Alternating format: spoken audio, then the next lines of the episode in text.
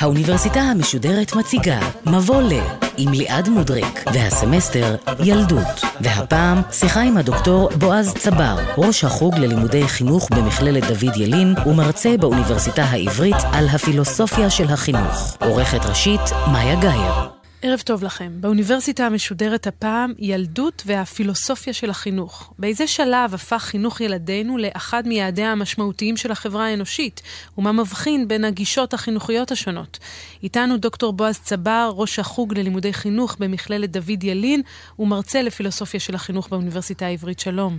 שלום. חינוך בעצם תמיד ממוקד בתקופת הילדות, כי אני יכולה לחשוב גם על uh, חינוך מבוגרים כמטרה חשובה. אז uh, ראשית כל את צודקת, uh, חינוך הוא משהו שמתרחש כל חייו של אדם. כל עוד אדם חי ומתפתח וגדל, אז הוא עובר תהליכים של חינוך, של השתנות, של גדילה. אבל בדרך כלל כשאנחנו, אנשי החינוך, מדברים על חינוך, או ורוב האנשים שבבית, אז הם חושבים מיד על חינוך של ילדים. כי באמת הילדות היא אותם שנים קריטיות שבהם אנחנו מעצבים את אישיותנו, וגם אלו שנים שמבחינה רגשית וגופנית וקוגניטיבית חלה התפתחות אה, משמעותית מאוד. כן. כמובן שיש גם את העניין שילד קטן יוצא לעולם אה, מן המשפחה שלו הפרטית.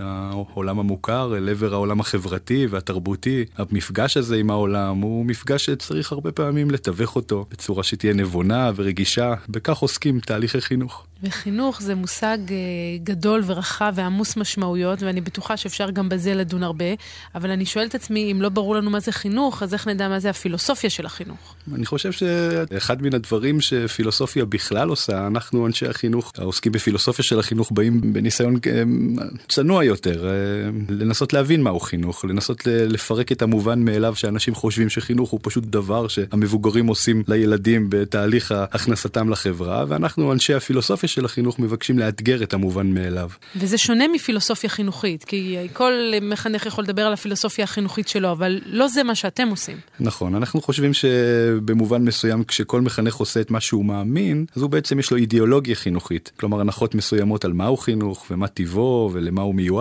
ופילוסופיה של החינוך היא מעין צורה של מטה חשיבה שמבקשת לפרק את כל אחת מן האידיאולוגיות האלה ולבחון את ההנחות שלה. כמה זמן התחום הזה קיים בעצם? היכן ראשיתו? כי אני חושבת נניח על אפלטון הרי גם כתב על חינוך. כן, זה נכון. אז uh, פה שוב צריך לחזור אל אותה, אל אותה עמדה צנועה ולומר uh, פילוסופיה של החינוך היא בדרך כלל uh, לא הקומה הראשונה. מעטים במהלך ההיסטוריה כתבו פילוסופיה של החינוך, הם בדרך כלל כתבו דברים ככה יותר רדיקליים. בדרך כלל הפילוסופיה של החינוך היא קומה שלישית. כלומר, היא באה כחלק מתיאוריה פילוסופית יותר רחבה. נכון, נכון. וזה איזשהו פן בתוכה. בדרך כלל פילוסופים רציניים כמו אפלטון, אה, גם כמו רוסו, כמו דיואי, כמו אחרים, אה, עוסקים בשאלות מאוד מהותיות על טבע האדם והעולם.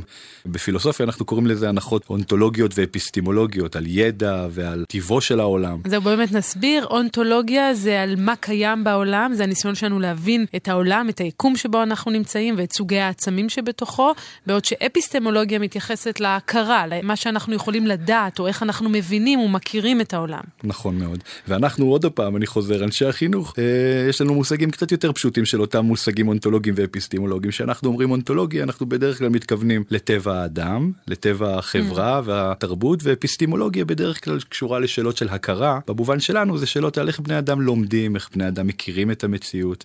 ולכן אנחנו תמיד צנועים יותר בעניין הזה. אבל צריך לומר, אם פילוסופים גדולים באמת חשבו על שאלות עמוקות על טבע העולם והאדם, אז בדרך כלל השלב הבא שלהם בפילוסופיה שלהם, בשאלות הבסיסיות האלה, הייתה השאלה הפוליטית. כלומר, מתוך הנחות על טבע האדם והעולם, מהי החברה הראויה לאדם? שאלות פוליטיות. ובקומה הבאה, השלישית, נשאלת השאלה כיצד מחנכים ילדים לתפקוד באותו עולם שאותו הם אה, יבחנו בקומה הראשונה. אז החינוך הוא בעצם כלי שהם משתמשים בו על מנת להגיע לאותה חברה אוטופית שהם מעלים על דעתם, שכך צריכה לראות החברה האנושית. נכון, כאשר הפילוסופיה חותרת למטרות אוטופיות, אז גם התהליך החינוכי אוטופי, ו... זה באמת בהקשר ישיר להנחות האונתולוגיות והאפיסטימולוגיות של הפילוסופיה. ודיברנו על מושגים מורכבים, מושג הילדות כמובן, גם הוא אינו מובן מאליו. וכבר שמענו גם בפרקי המבוא של הסמסטר הזה, וגם בשאר הפרקים שההגדרה של ילדות היא עצמה השתנתה פעמים רבות לאורך ההיסטוריה. כפי שאמרנו, באמת את צודקת. אם פילוסופיה אה, עוסקת בהבהרת המושגים, אז גם במושג המובן מאליו הזה שנקרא ילדים וילדות, היא מבקשת לבחון אותו ולעמוד על שינויים שחלו בו במהלך ההיסטוריה, ולמה אנשים מתכוונים בעצם כשהם אומרים ילדות. מה אתם רואים שם? אז, אז פה באמת, אה, כמובן לא מדובר בעיון מדעי, אלא בבחינה לפעמים היסטורית ולפעמים אה, מושגית, ומה שרואים באמת, קודם כל הטענה המובנת מאליה, שילדים זה משהו ש... שהוא מושג ביולוגי, כלומר מגיל מסוים של הילד כן. אולי בלידתו, כמה שנים לאחר מכן, זה היה מובן מאליו. ופילוסופיה בעניין הזה מבקשת לטעון שההגדרה המובנת מאליה של הילדות כתקופה ביולוגית, שמתרחשת מגיל מסוים ועד גיל מסוים, אמ, היא גם כן אמ, עמדה מורכבת, שצריך אה, לחקור אותה ולראות כיצד היא התפתחה, והפילוסופיה החינוכית מבקשת לערער על המובן מאליו הזה. כשהמובן מאליו אולי שלפני 100 שנה, זה שהילדות היא התקופה, אפילו אני אומר, המקולקלת, שבה הילד עדיין לא הגיע למלוא הפוטנציאל שלו, והוא לא יכול להביא לנו תועלת, נגיד, לכלכלת הבית עדיין, כי הוא עוד לא מפותח. אנחנו שמענו בהקשר הזה על תקופות אחרות שבהן הילדים באמת נתפסו כרכוש, לא יותר מזה, ואז המטרה החינוכית היא פשוט לזרז כמה שיותר את ה... טווח הביניים הזה. באמת אה, ברוב תקופות ההיסטוריה כשאנחנו מסתכלים אחורה אנחנו רואים שילדים נולדו אל העולם והם באמת נולדו אל תוך המשפחה שלהם ומשפחה זה אומר בדרך כלל מקצוע של ההורים ומעמד החברתי והערכים שמתלווים למקצוע הזה ותפקיד החינוך היה למהר ולהכניס את הילדים למסגרת הפונקציונלית החברתית שנועדה להם מלידתם.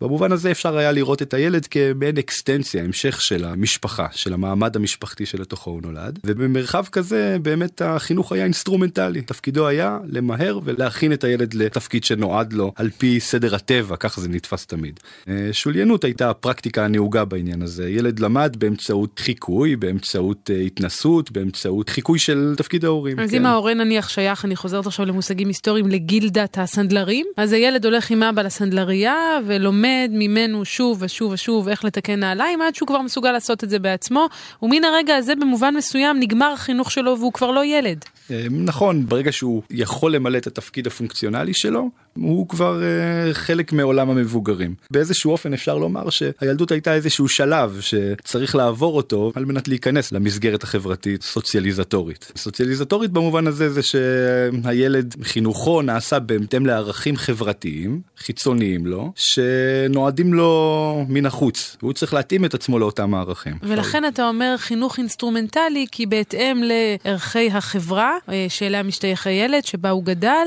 כך תהליך ההכשרה שלו הוא בעצם סוג של כלי שמטרתו להשיג את היעדים המקצועיים שמושמים לפניו. נכון, התכלית היא לא בילד אלא היא בחברה, היא בתרבות, היא מחוצה לו. וחינוכו של הילד מצליח מן הרגע שהילד אימץ את הערכים שהחברה מעריכה ולומד אה, לשלוט בהם בצורה שמאפשרת לו השתתפות מלאה. צריך רק לומר שהתפיסה הסוציאליזטורית הזאת שמניחה שהילד הוא מגשים את הפוטנציאל שלו רק כאשר הוא רוכש את התפקיד החברתי, בעצם יש לה השלכות השלכות אידאיות מסוימות, רעיוניות מסוימות, והן שהילדות בעצם היא מין מקום או מין רגע בחיי אדם שהוא לא באמת בעל חשיבות. הילד הוא מעין מבוגר חסר שכזה, אולי אפילו פגום, והוא יכול להשלים את מהותו, את תפקידו, רק כאשר הוא מממש את הפוטנציאל החברתי שבו, הפונקציונלי, האינסטרומנטלי. ולכן במצב כזה הילדות והילד הוא בעצם נטול ערך עצמי. וזה בא לידי ביטוי גם באופן שבו התייחסו לילדים. כמובן שיש אה, תזות שונות בנוגע בנוגע לעניין הזה אני מציג מין גישה כזאת מאוד כללית אבל אה,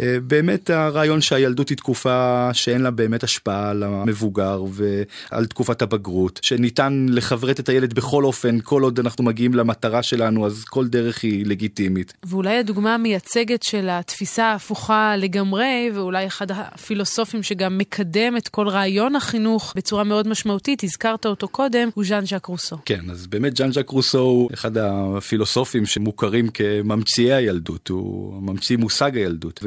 ורוסו עצמו דיבר על נטייה להפחיד ילדים באמצעות מסכות, להפחיד אותם כמובן כדי למשטר אותם, כן. כדי לגרום להם להיענות לצווים החברתיים. אנחנו מכירים גם אה, מילדותנו כל מיני אגדות ילדים מתקופות רחוקות שבהם היה יסוד של הפחדה, וכל הדברים האלה מבטאים את העובדה שבסופו של דבר לא הייתה מחשבה שהילדות היא תקופה מובחנת. עכשיו המקום אולי שזה נדקר בו בצורה הכי ברורה, וזה כמובן יקשר אותנו מיד לרדיקליות העצומה שבמושג המצאת הילדות של רוסו, זה הרעיון של תפיסת הילדות בנצרות, וזה דבר ששווה להתעכב עליו ולו רק לרגע, לפני שנדבר על רוסו. בהחלט. כי בתפיסה הנוצרית באמת, בוורסיה מסוימת שלה, התינוק הנולד אל העולם נתפס כחוטא, הוא נושא את חטא גן העדן, את אה, האכילה מעץ הדת והגירוש מגן העדן. והטענה היא שהתינוק בעצם נולד חוטא. הילדות לפיכך היא מין משהו שחתום בסימן של נאמר חטא או נאמר איזושהי פגיעה. כן.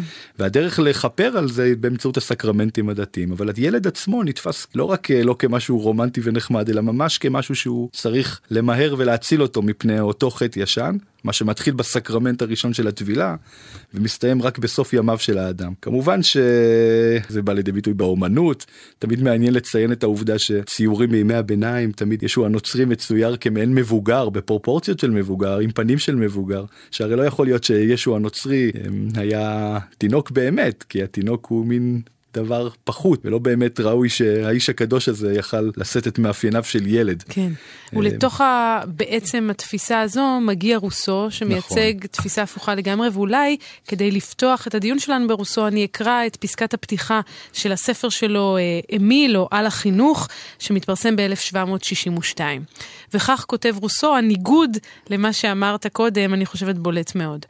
הכל יוצא טוב מתחת ידיו של בורא עולם. הכל מתנוון בין ידיו של האדם. הוא מאלץ חלקת אדמה להניב יבוליה של אדמה אחרת, כופה על עץ לשאת את פירותיו של עץ אחר. הוא מערב אלה באלה את סוגי האקלים, את היסודות, את העונות ומבלבל ביניהם. הוא מטיל מום בכלבו, בסוסו, בעבדו, הוא מערער את הכל, הוא מעוות את הכל, הוא אוהב את העיוות, הוא אוהב מפלצות, הוא אינו רוצה שום דבר כפי שעשהו הטבע, אף לא את האדם. צריך לאלפו למענו כסוס רכיבה, צריך לעצבו על פי טעמו כמו עץ בגנו. אז בעצם יוצא כאן רוסו נגד החינוך הממשטר, ואומר, עזבו את הילדים, אל תנסו להפוך אותם, לעוות אותם, לסרס אותם, תנו להם להיות מה שהם, כי הם נולדים טובים, בניגוד לתזה הנוצרית. וזה באמת מעיד על כמה התזה של רוסו בהקשר הזה היא תזה רדיקלית. כי עוד פעם, החינוך פה בא מאוחר יותר. קודם כל יש פה הנחה בסיסית. על התזה הנוצרית שטוענת שהילד אה, נולד אה, פגום כן. ורע. ואם הילד אה, לא נולד פגום ורע, אז מה תפקידו של החינוך הכנסייתי ושל הסקרמנטים הדתיים, ומה מקומה של הכנסייה בסדר הטבעי, ומה מקומו של הסדר הפאודלי, שמתקיים בזכות הכנסייה הנוצרית ובחסותה. כלומר, פתאום מתברר שהנחה כזאת פשוטה לכאורה על טבע הילד היא הרבה יותר מסתם הגיג פדגוגי, היא ממש קריאה רדיקלית כן. למהפכה, לא פחות מכך. והוא תובע את מושג הילדות, וגם מחלק את הילדות לארבע. ארבעה פרקי חיים. אז החלוקה הזאת באמת קודם כל היא ביטוי לכך שהילדות היא תקופה מובחנת בעלת ערך וצריך להתייחס אליה בהתאם. יש פה כמובן הנחות חדשות כפי שאמרנו אונתולוגיות מה שנקרא על הטבע על המצב הטבעי. הילד הוא טוב ומצבו הטבעי הראשון הוא טוב. לא רק הילד הוא טוב, גם האופן שבו הילד פועל בעולם, האופן הטבעי שבו הוא פועל בעולם הוא טוב. הילד אוהב אה, לרוץ ולשחק ולהשתעשע, אז הדברים האלו הם טובים. צריך לאפשר אותם, הילד משתמש בחושיו כדי להכיר את העולם, צריך לאפשר לו לשחק. אה, רוסו כותב, אהבו את הילדות, ראו בחיבה את משחקיה ושעשועיה הטובים. הוא מבקש לה, מהמבוגרים לתת להם לשחק, להתנסות. הוא מבקש מהם שלא לפנק את הילד. בשטויות, זה ממש לפעמים נשמע כמו דיון בין ימינו. זאת אומרת שהוא מציע מתכון אחר לחינוך, והמתכון הזה הוא מתכון שבעיקר עושה מה? איך אני אמורה לחנך את הילדים לפי רוסו? אז כפי שאמרנו, תמיד הפרקטיקה החינוכית היא נגזרת על הנחות על טבע האדם, ואם טבע האדם הוא טוב, ואם הכישורים הטבעיים הם טובים, ואם התנסות היא דבר שאנחנו רוצים לקיים אותו ולאפשר אותו, ואם משחק הוא טוב, אז תנו לילד לעשות את זה, אל תתערבו. ולפתע חוסר ההתערבות, או מה שרוסו קורא לו החינוך השלילי, לא להתערב, לאפשר לילד להפעיל את הכישורים הטבעיים שלו בהכרת העולם, הופכים להיות הפרקטיקה העיקרית של החינוך הרוסויאני, של החינוך הרומנטי הזה. אבל המחנך בכל זאת צריך ליצור מצבים שמהם הילד ילמד, לא? נכון, ועל כך יש אה, ויכוח בנוגע עד כמה גבול ההתערבות הזה, כי יש המון ביקורות מאוד מעניינות על כך שרוסו בעצם בסופו של דבר כן מתערב. אבל המטרה היא בסופו של דבר באמת לאפשר לילד מקסימום התנסות משמעותית ואיכותית ותפקידו של המחנך בעניין הזה זה באמת רק לארגן את המינימום הנדרש כדי לאפשר לילד להתנסות היטב.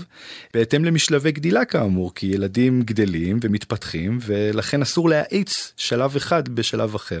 רוסו כותב משפט מאוד יפה שאני תמיד חושב עליו כשאנחנו עובדים בחינוך. הוא אומר העזו להפסיד זמן. אל תמהרו, אל תהפכו את הילדים למבוגרים, אל תכניסו, אל תכניסו את הבגרות מהר מדי, תנו להם לחיות, תנו להם לקיים את הזכות הטבעית הזאת, המיידית הזאת, אל תמהרו להכניס אותם לסדר החברתי. כמובן שהוא רואה את הסדר החברתי, והוא רואה את התרבות עצמה, והוא רואה את החברה, כל מה שהסדר הקודם ביקש להשליט על הילד, הוא רואה אותם לא רק כדבר שהוא לא תורם, אלא ממש גורם לעיוות, וזה הקטע היפה שהקראת אה, קודם לכן. אבל תגיד, אני שואלת עצמי, אנחנו נוטים לחשוב שבאותה תקופה הילדים העשירים כן קיבלו חינוך uh, טוב, בני המעמדות הגבוהים, ואלה רק היו הילדים היותר uh, משכבות מוחלשות, מה שנהוג לומר היום. הם אלה שהיו צריכים ללכת לעבוד, או לא קיבלו את החינוך האידיאלי. רוסו מסכים להבחנה הזו? רוסו עושה דבר יפה ברגע שהוא מציג באיזשהו אופן את הילדות כקטגוריה של חירות אנושית.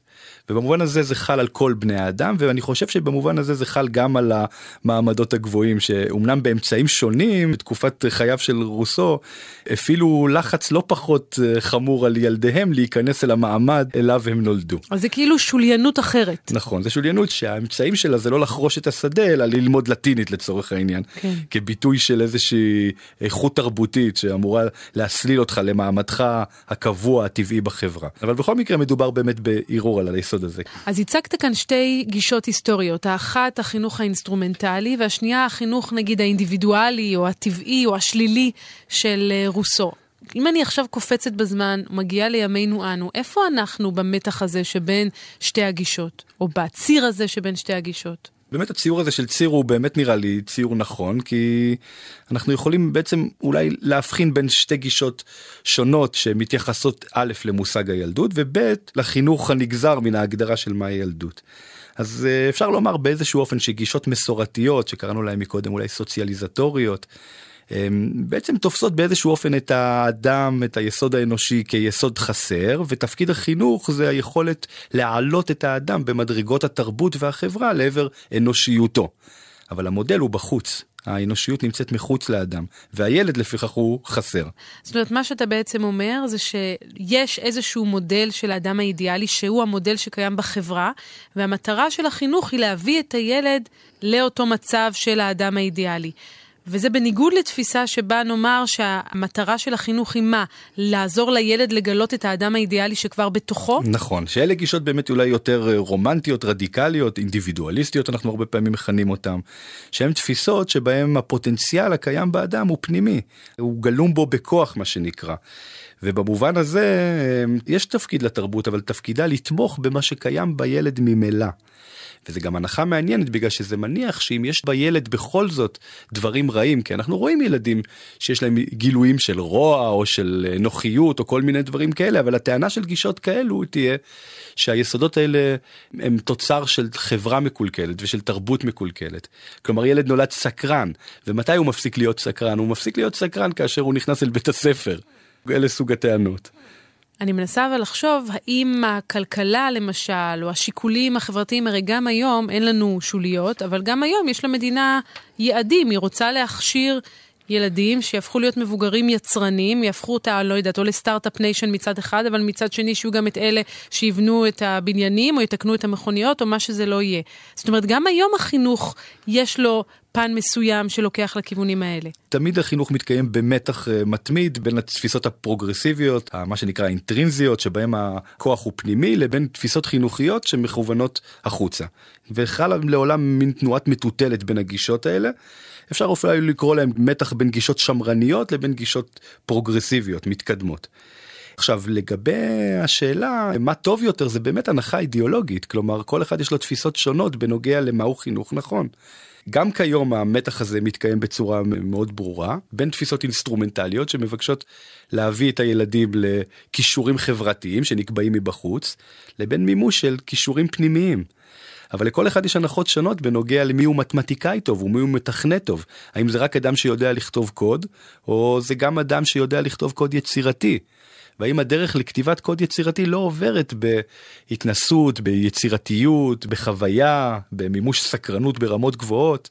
ולכן זו בסופו של דבר הנחה, גם היא נטועה בשאלות אידיאולוגיות, כיצד מקיימים אותה. ואנחנו מדברים על החינוך היום ועל שתי הגישות האלה, היו גם ניסיונות לשלב אותן? כן, היו ניסיונות והאמת שניסיונות מרשימים לטעמי באו לידי ביטוי בתפיסה הפרוגרסיבית של ג'ון דיואי.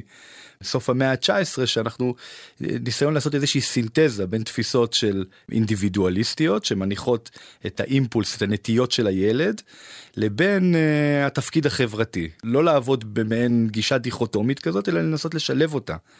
אבל מעניין שגם התפיסות האלה שזכו דיואי נחשב לאחד ההוגים החשובים והמשפיעים ביותר בתולדות הפילוסופיה החינוכית ובמידה רבה החינוך האמריקאי עוצב ביחס ישיר להגות שלו אבל גם הם זכו להתנגדות רבה מצד תפיסות מסורתיות ומצד תפיסות הקולטוריסטיות שטענו שבסופו של דבר הדרך למידה הזאת היא לא מספיק יעילה היא לא מספיק מהירה היא לא מספיק אה, מדידה. והמטוטלת באמת אה, היום אני חושב שככה נעה יותר לכיוון החזרה לכיוונים של חינוך סוציאליזטורי שבה אנחנו מנסים להכשיר את הילדים באופן היעיל ביותר לדרישות ולתביעות של הכלכלה המודרנית. אתה מדבר על יעילות ואני נזכרת בספר של ניל פוסטמן או המונח הזה שהוא טבע אובדן הילדות. באמת פוסטמן מדבר על כך שבאמת כפי שאמרנו בתחילת שיחתנו המושג ילדות הוא מושג שהוא לא מושג ביולוגי אלא מושג חברתי במובן הזה. הוא מתעצב בהתאם למגמות היסטוריות אה, מסוימות. ניל פוסטמן טען שקיומה של הילדות כקטגוריה נבחנת וייחודית כרוך באופן ישיר בהפרדה מעולם המבוגרים. את הרגע המכונן של האירוע הזה הוא ראה במהפכת הדפוס ובמה שנקרא בתרבות הקריאה וכתיבה. במובן הזה תפקיד של הספר אה, או של הקריאה היה בכך שהוא הפריד את עולם הילדים מהעולם המבוגרים כי עד לעידן הספר בעצם ילדים חיו בעולם ויזואלי לחלוטין שבו מבוגרים וילדים רואים את אותם דברים ונחשפים אל אותם הדברים. Okay. אוקיי. ברגע שהספר נכנס לתמונה ילדים היו צריכים ללמוד את הקריאה ללמוד את הסודות ללמוד את התכנים והוויסות הזה הפער הזה יצר תנאים לקיומה של ילדות כתקופה מובחנת. אז איפה אובדן הילדות אם כך? אז אה, פוסטמן טוען והוא כותב את זה בשנות ה-80 שהאובדן הוא ברגע שהתרבות חוזרת זונחת את תרבות הספר והכתב הסימנים שצריך ללמד אותם והיא חוזרת לתרבות האיקונית שבה הילדים והמבוגרים חשופים לאותם דברים וזה כמובן קורה מול מסך הטלוויזיה. מול הטלוויזיה שחושפת את הידע בפני כולם ללא סינון ללא שום uh, הבדל והתרבות חוזרת להיות באיזשהו מובן תרבות ויזואלית, שבה הילדים נחשפים לאותם דברים שהמבוגרים נחשפים אליהם. לעתים גם לאותם תכנים, וגם על זה כמובן יש מחקרים על ההשפעות שיכולות להיות מזיקות לפעמים של צפייה בטלוויזיה או של מסקי המחשב, וזה אולי אחד האתגרים הגדולים שניצבים בפני המחנכים של היום. באמת הטענה של פוסטמן בהקשר הזה, שברגע שההבדל פג, כלומר אין יותר הבדל בין מבוגרים לילדים, אז תקופת הילדות כתקופה נבחנת פוסקת, והאתגר הוא באמת שילדים מתחילים להתנהג כמו מבוגרים, אבל מאבדים את התקופה המאוד מאוד חשובה הזאת שהכרחית להתפתחותם הבריאה. אוי, אני שומעת ונאנחת. אז מה נעשה? מה החינוך יכול לעשות מול זה, תגיד? כן, אני עוד מוסיף על ההנחה הזאת שהיום כל המערכת הזאת, הטלוויזיה זה מושג אנכרוניסטי לחלוטין, מי צופה בטלוויזיה? כן, אז המחשבים, האינטרנט, הטלפון, הסמארטפון, מה עושים? כן, אז אה, כל ההנחה שלי, שוב, היא בהקשר הזה, היא הנחה אידיאולוגית כמובן. אבל אם אנחנו מתייחסים אל הילדות כתקופה שיש לה ערך אנושי מובהק, ערך, אה, אפילו היא קטגוריה של חירות, של הזכות של ילדים להיות ילדים, הרי שאנחנו צריכים להעסיק את עצמנו כאנשי חינוך וכהורים וכאזרחים, בשאלה כיצד אנחנו מגינים על הילדים מפני דחיקת הבגרות אל תוך חייהם. כיצד אנחנו שומרים, מפתחים, מטפחים את אותה תקופה שכל כך מהר חולפת. בוא, בוא נצא בקמפיין נגד מסכים לילדים, מה אתה אומר?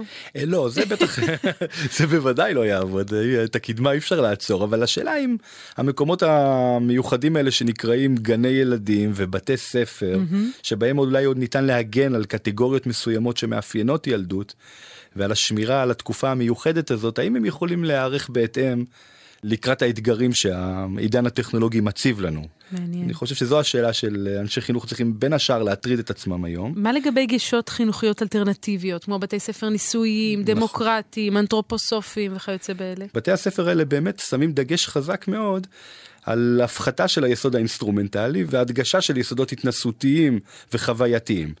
ובתי הספר האלה הם באמת עדיין משמרים יסודות שבהם ילדים יכולים לשמר קטגוריות ילדותיות במובן מסוים, כמו משחק, טיולים והכרת הטבע וכלכלת בית וציור ואומנות, כל מיני דברים כאלו שהיום רואים פחות ופחות בבתי הספר המסורתיים שלנו.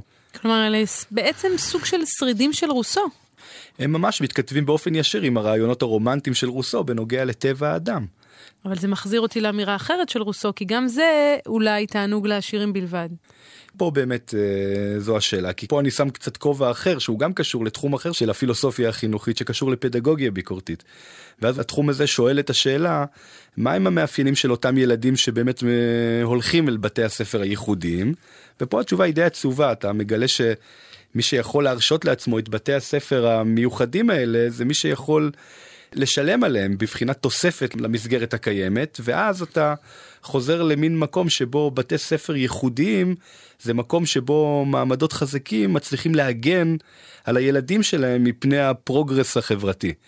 וזה מעציב במובן מסוים, כי השאלה האם אין מקום לדפוסים כאלה בכל בתי הספר הציבוריים שלנו. לא, אני אגיד לך יותר מזה, בכלל החינוך הפך לתעשייה. יש הרי קפיטליזציה של החינוך, אה, חוגים ושיעורים פרטיים ומסגרות כאלה וקורס הכנה למבחן מחוננים. זאת אומרת, יש כל כך הרבה אפשרויות שבהן אה, הורים אמורים להידרש להעשיר את ילדיהם, להעשיר את עצמם, הדרכת הורים כזו או אחרת, זה הפך לתעשייה. נכון, וזו תעשייה שהגיונה כאמור שוב אינסטרומנטלי כי הרי אם אנחנו שולחים את הילד לחוג אומנות שבו הילד הקטן שבו הוא תופר ומצייר וכותב וכך הלאה ועושה דברים באופן יצירתי זה נפלא אין, אין רע בכך אני רק אומר שזה צריך להיות כמובן במסגרת חוק חינוך חובה בבתי הספר של כולם. ולא למי שיכול להרשות לעצמו את זה אחר הצהריים. ואתה רואה את זה קורה? אני לא רואה את זה קורה, ויותר מכך, אני גם רואה את רוב החוגים שהילדים הולכים אליהם בימינו אחר הצהריים כחוגים שההיגיון שבהם הוא אינסטרומנטלי לגמרי. הם לומדים סינית כדי להשתלב בשוק התעסוקה, הם לומדים אה, לתכנת אפליקציות. הם לא עושים את הפעילויות הפנאי הזה פשוט משום שרוצים שילדים יעסקו במשחק ויעסקו ביצירתיות ויביעו עניין בעולם מבלי היבט פונקציונלי אינסטרומנטלי כלשהו. אבל אנחנו מתקרבים לסיום ואני בכל זאת רוצה לסיים בנימה אופטימית, כמו שאנחנו אוהבים לסיים. יש עדיין את הערך ההומניסטי הזה של הזכות לילדות ושל החיפוש אחר התמימות, הרי באיזשהו מקום זה ערך מרכזי בחברה שלנו היום, לא? אולי יצאתי קצת ככה כעסן בעניין הזה. מותר גם לכעוס, לפעמים נכון. צריך ואף חשוב. לא, אבל אני באמת רואה סביבי, אני לא רק מתעסק בחינוך באופן אינטלקטואלי, אלא גם בעצמי אה, מחנך הרבה שנים ומורה ועובד עם סטודנטים, ואני יודע בוודאות שאנשי החינוך שלנו מבינים את חשיבותה של הילדות ומבינים את החשיבות של ההתנסות והמשחק וחוויית הפנאי בבית הספר. והדברים האלה הם דברים שהרבה בתי ספר באמת עושים עבודה טובה בהקשר הזה ומנסים ומשתדלים אה, לעמוד בפרץ. אחד המורים החשובים שהיו לי, אה, פרופסור שמואל שקולניקוב, זיכרונו לברכה, תמיד אמר שתפקידו של המחנך ההומניסט לעמוד כנגד הזרם. אני מאוד אוהב את המשפט הזה, כי בעידן שבו החברה עוברת תהליכי אינסטרומנטליזציה, תפקידו של המחנך זה לפעול לכיוון השני ולאפשר לכולם את הזכות הזאת, שהיא בעצם החובה שלנו לילדות. אמן ואמן, ואנחנו בכלל מנסים אה, לרדת לשורשה של הילדות ולהבין את אה, עומקיה גם בתוכנית הזו וגם בשאר התוכניות של הסמסטר הזה, מבוא לילדות של האוניברסיטה המשודרת. אני רוצה מאוד להודות לך על התוכנית הערב, ומזמינה אותך להצטרף אלינו בשבוע הבא. בשמחה, תודה.